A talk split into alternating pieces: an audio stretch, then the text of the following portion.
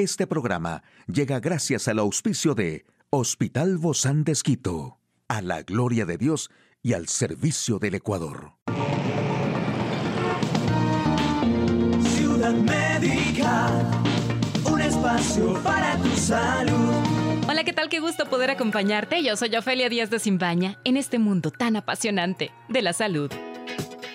Y si tú ya te encuentras cansada de probar recetas para adelgazar, bueno, puedes tomar el agua de linaza para tener un abdomen plano y también poder bajar de peso, ya que la linaza tiene grandes bondades para la salud y el agua que se obtiene al remojarla puede favorecer la pérdida de peso.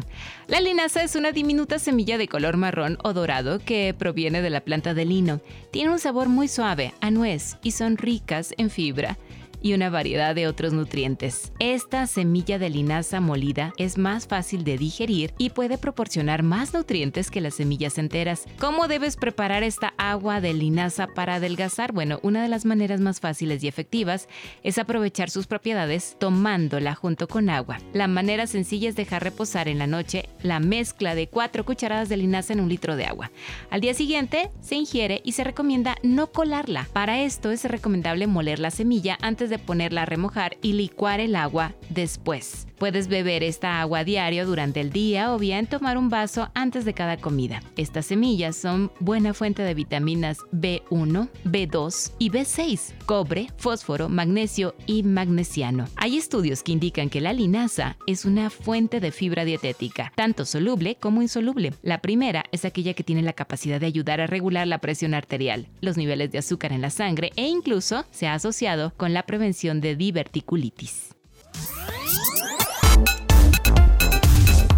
Aquí el detalle de la información más actual en el campo de la salud. La ameba come cerebros, el organismo unicelular que ataca bajo el agua y puede ser letal. ¿Cuáles son las causas de síncope o desmayo? Esclerosis múltiple. Si no se tiene el virus de la enfermedad del beso, la posibilidad de contraerla es casi nula. Bueno, y se encuentra dentro del grupo de las llamadas amebas de vida libre. Está presente sobre todo en aguas dulces templadas, lagos, lagunas, arroyos y aguas geotermales. A pesar de que se trata de agua dulce, no son tan comunes en los ríos porque son aguas que tienen movimiento, pero sí están presentes en aguas dulces estancadas o en aguas de piscinas no cuidadas.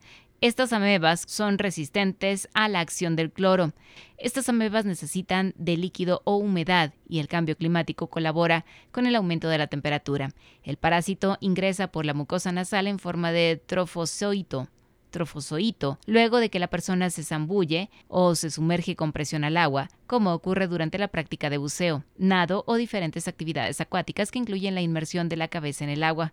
No se conocen los medios para controlar los niveles del patógeno, pero se sugiere usar pinzas nasales y evitar las salpicaduras y una educación de los profesionales de la zona.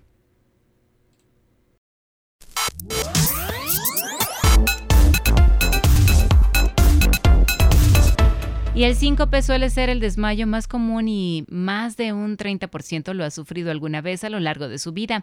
En este tipo de desmayo la persona pierde la conciencia de pronto, suele durar poco tiempo y la persona se recupera sin problema alguno. El síncope se produce por una falta de sangre que llega al cerebro, lo que da lugar a una falta de oxígeno que provoca la pérdida de conciencia durante unos minutos. El más habitual es el que se conoce con el nombre de síncope vasovagal. No es grave y se produce por la falta de riego de sangre en el cerebro. Se suele producir cuando hace demasiado calor, en momentos de miedo extremo o después de hacer ejercicio físico. Suelen sufrirlo en mayor medida la gente joven y las mujeres. El segundo tipo es el síncope por hipotensión. El desmayo se produce por una bajada de tensión que da lugar a una pérdida de conciencia. En cuanto a las causas, hay que señalar el ejercicio físico o haber comido más de la cuenta. No es tan frecuente como el síncope vasovagal. El tercer tipo de síncope es el cardíaco. Es el menos común de los tres y se produce por un problema con el corazón. Dicho problema puede ser una arritmia, o una taquicardia. En el caso de sufrir este tipo de desmayo, sería conveniente acudir al médico.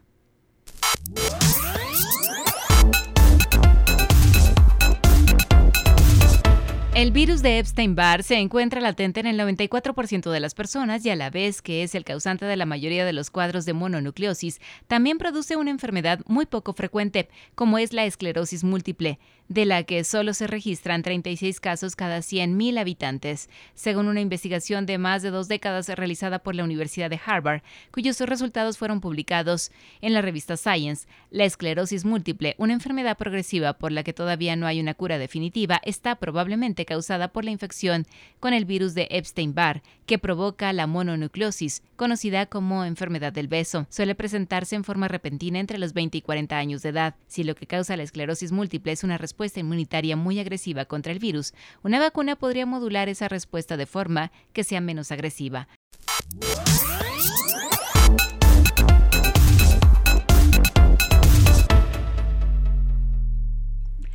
Hoy en Médico Directo hablaremos de cómo se puede salvar tu muela o tu diente. ¿Quiere saber usted más de este tema? Lo invito a que nos acompañe. Una charla amigable con nuestro invitado. Recibimos con muchísimo agrado a la doctora Erika Espinosa. Ella es endodoncista del Hospital Bozán de Esquito. Muchas gracias, Doc, por acompañarnos.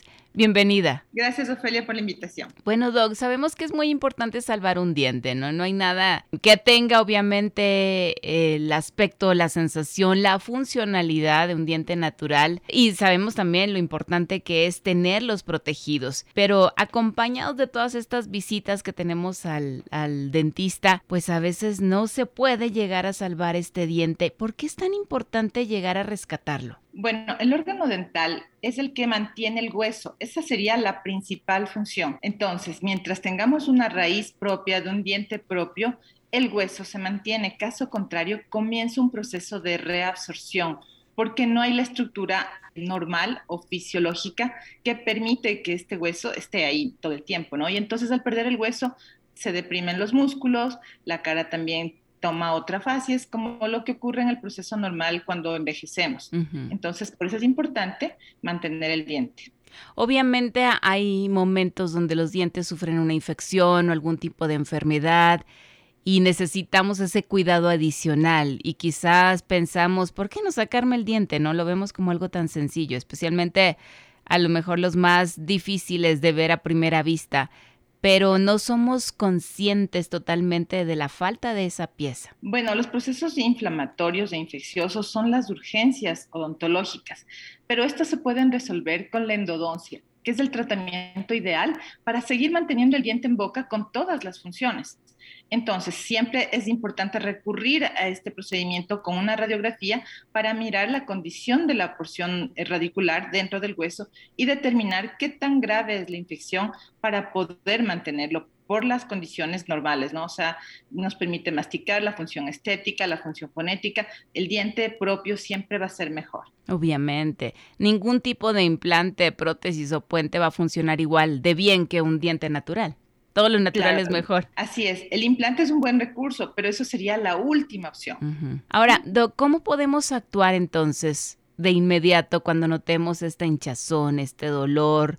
Em, ustedes como endodoncistas pueden ocuparse justamente de estos casos de emergencia. La primera señal son los eh, momentos de dolor a los cambios térmicos, al frío, al mm. calor. Cuando la respuesta es muy aguda o se vuelve muy frecuente, esto ya nos habla de que el diente está hasta cierto punto desnudo, vamos a poner este término, es decir, que le falta parte del tejido, del esmalte o de la dentina y como queda expuesto la pulpa, que es el nervio, siente más.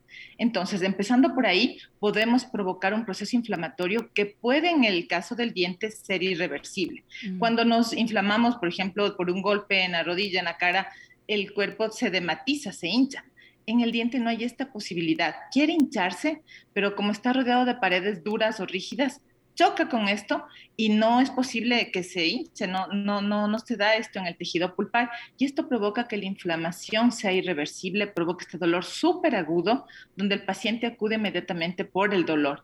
Y después del proceso inflamatorio pasa el proceso infeccioso, porque oh. normalmente eh, las bacterias propias de la boca ingresan a la pulpa y lo que hacen es provocar una infección que terminará pues en esto de que la cara ya viene hinchada, eh, donde el paciente ya tiene un dolor importante y hablamos de secreción purulenta que ya sería la complicación de un proceso inflamatorio. Es decir, ¿hay algo que sale de ahí, Doc? Claro, va a haber pus, como cualquier proceso infeccioso, porque es la respuesta del organismo donde ha habido... Eh, tratando de provocar una defensa ante la agresión bacteriana, que podría ser el, caso, uno de los casos, ¿no? Ahora, si esta infección se deja sin tratar, obviamente va, va a causar dolor, pero incluso va a llevar a un absceso.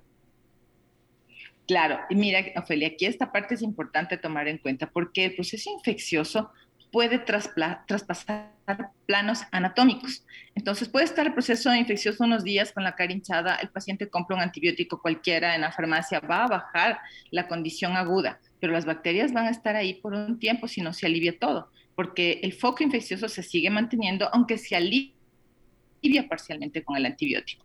Entonces las bacterias buscan planos anatómicos más profundos. La sinusitis, cuando es de un solo lado de la cara, es provocado por una infección dental. Mm. También hay procesos que bajan hacia los ganglios en, el plano de la, del maxilar inferior, vamos a ver que puede ser tan grave la complicación que puede cerrar las vías respiratorias. Entonces, no atender a tiempo o manejarlo con cualquier antibiótico sin hacer el tratamiento adecuado va a complicar justamente la salud porque pasa a otros planos anatómicos más graves.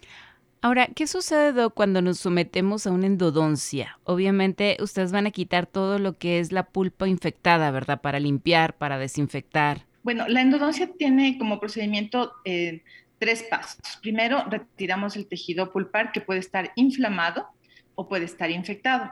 Después viene un protocolo de eh, ampliar internamente la raíz para raspar estas paredes y retirar todo lo que pueda haber, más un protocolo de, se puede decir, irrigación para bajar la carga bacteriana y dejar todo perfecto. Y finalmente se rellena con un material biocompatible que se va a quedar por siempre ahí y que va a ser como una pulpa artificial, dándole al diente justamente la condición de que se quede en boca por mucho más tiempo, cumpliendo con todas las funciones de un diente normal. Nosotros los endodoncistas trabajamos dentro de la raíz. Esto solamente se ve con la radiografía, por eso es que no lo podemos ver externamente. El tratamiento puede durar una hora, una hora y media, dependiendo de la capacidad del profesional, pero es, el paciente sale igualito y solo se mira radiográficamente lo que se hizo dentro de la raíz. O sea, sale como si no hubiera pasado nada, aparentemente, ¿no? Que es lo que se puede visualizar. Tendríamos que revisar la placa para ver que realmente tiene este relleno. Exacto, los materiales solo solamente se ven radiográficamente. ¿De qué es este relleno, Doc, que se le, con el que se, se sella? percha, pero tiene muchos componentes que son biocompatibles y algunos permiten que se vean radiográficamente y además se coloca con un cemento que tiene la propiedad de bajar la carga bacteriana porque tiene un pH súper alto y regenerar los tejidos. Me imagino que seca rapidísimo, ¿no? Porque es un lugar muy húmedo. Claro, pero algunos cementos también demoran y eso puede provocar justamente que el cuerpo también tenga un proceso de reparación ideal. Como una herida en el cuerpo, ¿no es cierto? Colocamos un medicamento y esperamos que esto repare. Así. En algunos casos ayudan a que tenga mayor flexibilidad del diente, a que la reparación sea de otro tipo. Bueno, ahí eh, esto dependerá del caso, de lo que vamos a utilizar dependiendo de cada paciente. Hablamos de diente tanto de, de, los, de las muelas como los de enfrente, ¿verdad, Doc? Cualquiera de las dos. ¿Cuál sería entonces la última recomendación, sobre todo en cuidados, una vez que ya se hizo la reparación? De, de esta endodoncia? Bueno, primero, eh, siempre recomiendo que el tratamiento preventivo va a ser lo ideal. Si sentimos que hay dolor a los cambios térmicos, frío, calor, ya ese es el momento de acudir a que el tratamiento solo sea preventivo. Si miramos que ya no hay vuelta, o sea, que duele muchísimo o que tal vez tenemos una cavidad, una cavidad por caries muy extensa, el procedimiento para mantener el órgano dental va a ser la endodoncia, que es un tratamiento de alta efectividad y que nos permite que nuestro diente se quede cumpliendo todas las funciones masticatorias. Por eso es importante acudir justamente a la cita odontológica por lo menos unas dos veces al año como mínimo para determinar que todo esté perfecto. Muchísimas gracias, doctora Erika Espinosa, endodoncista del Hospital Bozán de Esquito. A usted, amigo y amiga, a seguirnos cuidando, por favor. Hasta la próxima.